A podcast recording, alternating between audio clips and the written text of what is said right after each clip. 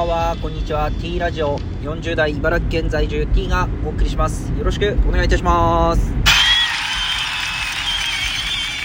さあ、本日は1月の6日、金曜日。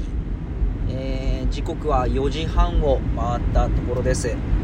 えー外気温は0度ということで、えー結構この最近分かってきたんですけど4時半より6時ぐらいの方が気温下がりますねあのーなんですかね6時7時ぐらいが一番こう低い気温になる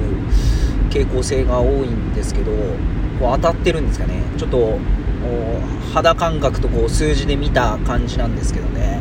えー実際ちょっとわからないですけど6時ぐらいが一番こう低くいつもなってるなっていう印象ですね。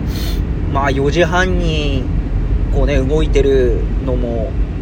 この数ヶ月ぐらいなんで今までそんな4時半に起きて気温を見たことなかったですからね。これも一つの発見ですよね、えーまあ、皆様はまだまだあ布団の中で、えー夢み夢見ご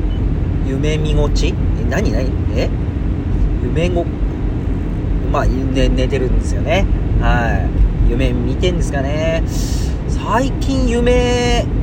覚えてないですね。ななんなんですかね。印象に残る夢がないんですかね。ま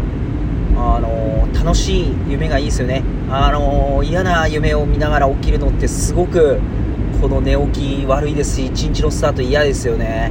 まああの言っていった意味では、まあ、夢を覚えてないってことはいいことかもしれないですね、まあ、皆さんはどうなんですかね。えーということで、まあ、今日はですね、あの箱根駅伝2日、3日で終わりまして、まあ、駒澤大学が優勝して、そして大八木監督が優退と、総監督になるっていうことで、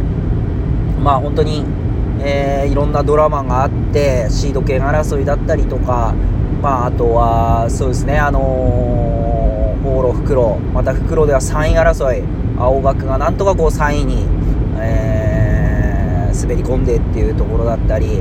まあ本当に2位の中央大学も、本当にこう、大健闘ですね、2強に割り込んで、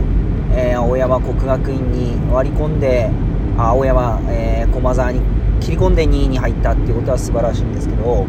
その後ですね、4日、5日、昨日、一昨日ぐらいで、えー青山学院大学の原監督が、ちょっと苦言を呈してたんですよね。で何かなと思ったら、まあ、大きく2つですよね。あのエンターテインメント性に欠けるというかこう演出面ですごく弱いと、まあ、この駅伝一番大学駅伝のこの注目される箱根駅伝をもっと盛り上げなければ陸上界にいい人材が入ってこないと。でもう一つは、えー100回大会ですね。次回今回99回大会だったので100回大会に、えーあのー関東の大学以外の大学が、えー予選会から出場できると、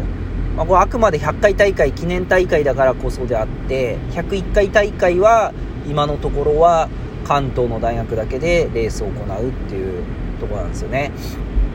でまあ、ゆこの、ま、昨日ですかね、テレビで見てたんですけど、まあ、やはりこの地方の、まあ、特に関西、えーまあ、東北だったりとか、九州地方の、えー出身の生徒が、ま、箱根目指すんであれば、必ずこの東京近郊、関東に出てこなければいけないと。まあ、また寮に入ってとか、まあ、いろいろこの生活面だったり、また金銭面だったりで、相当この負担を強いられると。であるならば全国に、あのの大学が出れるようにして地元の大学に出て箱根を目指すっていうのが一つの大きなこの改革じゃないかというところをおっしゃっていて、まあ、それはずっと原監督が言ってたんですよねでまあそれは一理あるなと、まあ、ただやっぱりもともとの箱根駅伝の成り立ちがやっぱり関東の、あのー大学が箱根まで往復するっていう成り立ちなので非常にここを壊していくっていうのは、まあ、なかなか難しいなっていうのは感じながらまあ、そのチャレンジは素晴あの声を上げていくっていうことは素晴らしいなと思っててですね、まあ、もう一つのこのエンターテインメント性演出面が弱いっていうことで何を言ってるのか分からなかったんですけどああなるほどと思ったのは確かに今回上りとかあの大学名の上りが沿道に掲げられてなかったんですよね、えー、でまた読売新聞ですかね。大体旗がこう振られてるっていうのが印象的だったんですけどまあ、今年はなかったと。で、ここら辺が規制されてたんですよね、今回。で、あまあ、確かに、まあ、声を出さないでの応援であれば、こういう旗だったり、上りっていうのは、今回だからこそ有効だったこのコロナ禍だからこそ有効だったんじゃないかなっていうのもあって、そこに関しては、まあ、確かに、あの、一つあるなと。ただ、よくよく読んでみると、やっぱルール違反を犯していた大学、まあ、規定のいろんなルールがあったんでしょうけど、細かいルールわかんないですけど、あのルール違反を行って、なんか宣伝になってしまったところもあって、純粋に大学生を応援するわけではなくて、自分の大学ブランド、大学名をアピールするために、こう宣伝行為になってしまってるっていうところもあったっていうところがあったので、まあ、ここら辺はしっかりルールを守って、えー、まあ、本当にこの最大限盛り上げるっていうのは大事かなと。